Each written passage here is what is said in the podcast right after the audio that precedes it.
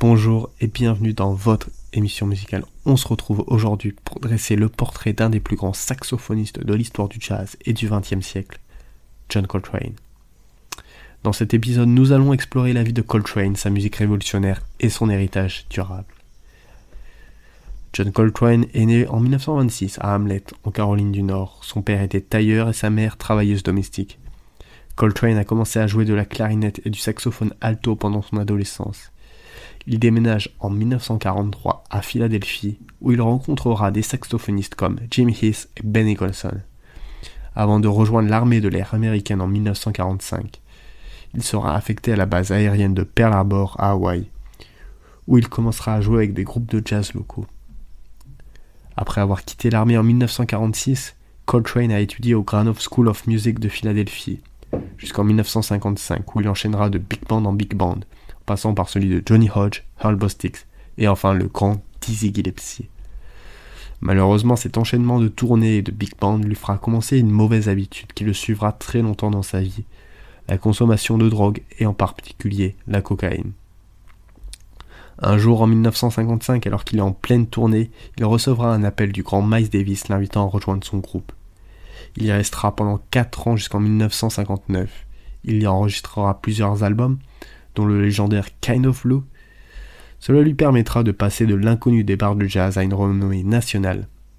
À ce sujet, Miles Davis écrira Il y avait donc à présent Train au saxophone, Philly Joe à la batterie, Red Garland au piano, Paul Chambers à la basse et moi à la trompette. Et plus vite que je n'aurais pu l'imaginer, la musique que nous faisions ensemble est devenue incroyable. C'était si bon que ça me donnait des frissons comme au public. Merde, c'est très vite devenu effrayant tellement que je me pinçais pour m'assurer que j'étais bien là. Peu après que Train et moi nous soyons mis à jouer ensemble, le critique Whitney Balliet a écrit que Coltrane avait un ton sec non dégauchi qui mettait en valeur Davis comme une monture grossière pour une belle pierre.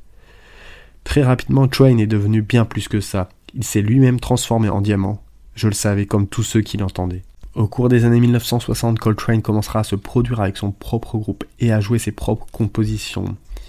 Néanmoins, Miles Davis sera toujours là et l'aidera à créer sa propre maison d'édition musicale, Jocol Music, et signera avec un label de renom dans le jazz, Atlantic Records. Il enregistrera des albums qui ont bouleversé le jazz, notamment Giant Steps en 1960. Sur cet album, on retrouve le plus que connu Name.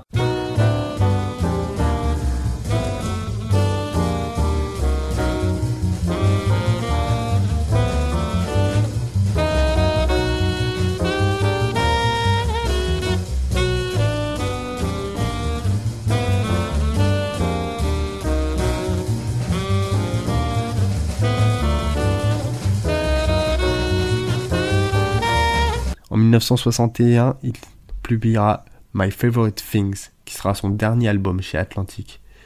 Il signera ensuite chez Impulse Records, qui l'emmènera au sommet avec notamment son album A Love Supreme en 1964. À partir de cela, il deviendra la tête d'affiche des boîtes de nuit et des festivals. A Love Supreme, comme je le disais, est l'album du sommet de Coltrane. Il qualifie cet album comme Thank You God, une offrande musicale en remerciement de son réveil spirituel en 1957, l'année où il s'est débarrassé de son addiction à la drogue. Il s'agit d'une suite en quatre parties, la première d'une série d'œuvres plus importantes qui s'inscrivent dans une intention et un objectif plus élevé. Elle a été soigneusement composée et planifiée en septembre 1964, juste après la première naissance de son premier fils, John Jr., avec sa nouvelle épouse, Alice Coltrane, née à Detroit sous le nom de MacLeod passionné de bebop. A Love Supreme était atypique pour un enregistrement de jazz à bien des égards. Il inclut la voix de Coltrane psalmodiant le titre de l'album. La pochette de l'album comporte une lettre à l'auditeur et un poème, tous deux rédigés par Coltrane, embrassant une spiritualité universaliste et abordant son rôle de musicien. Sorti au début de l'année 1965, il est rapidement devenu comme l'album le plus connu de Coltrane, une sorte d'auto-portrait musical qui lui a valu deux nominations aux Grammy Awards, une entrée au Hall of Fame du magazine Downbeat et une nouvelle génération de fans, dont beaucoup se tournaient également vers des voix spirituelles alternatives. Quelques semaines avant que Coltrane ne compose A Love Supreme, l'écrivain de jazz Leonard Feather notait que ses disciples les plus dévoués sont de jeunes auditeurs, et demandait comment ils pouvaient apprécier pleinement une musique qui exige des connaissances techniques et une attention intense.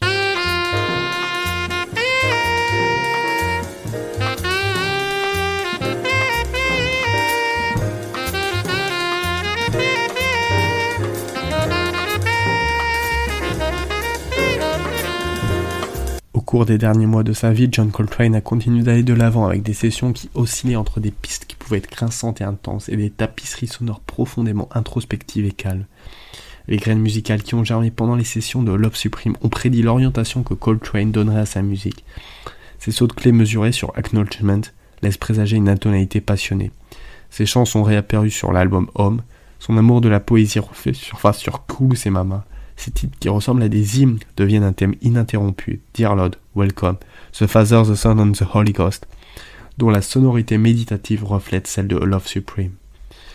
Au cours de la dernière année de sa vie, alors que la réputation et la notoriété de Coltrane atteignaient leur plus haut niveau, ses proches étaient conscients que quelque chose n'allait pas. Il souffrait. Il mourra plus tard d'un cancer du foie comme on l'a appris plus tard. Pourtant Coltrane ne s'était pas découragé. Il avait continué à se produire et à enregistrer quelques semaines seulement avant sa mort, le 17 juillet 1967, à seulement 40 ans. Il a laissé derrière lui une communauté de musiciens stupéfaits ainsi que sa femme Alice, une fille Mitchell et trois fils, John Jr., Ravi et Oran, et un catalogue d'enregistrements dont la musique continue d'être éditée et rééditée. En résumé, John Coltrane était un saxophoniste de jazz visionnaire dont la musique a révolutionné le genre. Bien qu'il soit décédé prématurément, son héritage musical reste important aujourd'hui et continue d'influencer les musiciens et les fans de jazz à travers le monde. Voilà, c'était tout pour cet épisode sur John Coltrane. J'espère que ça vous a plu, n'oubliez pas de partager, c'est le meilleur moyen d'aider la chaîne. On se retrouve bientôt pour un nouvel épisode.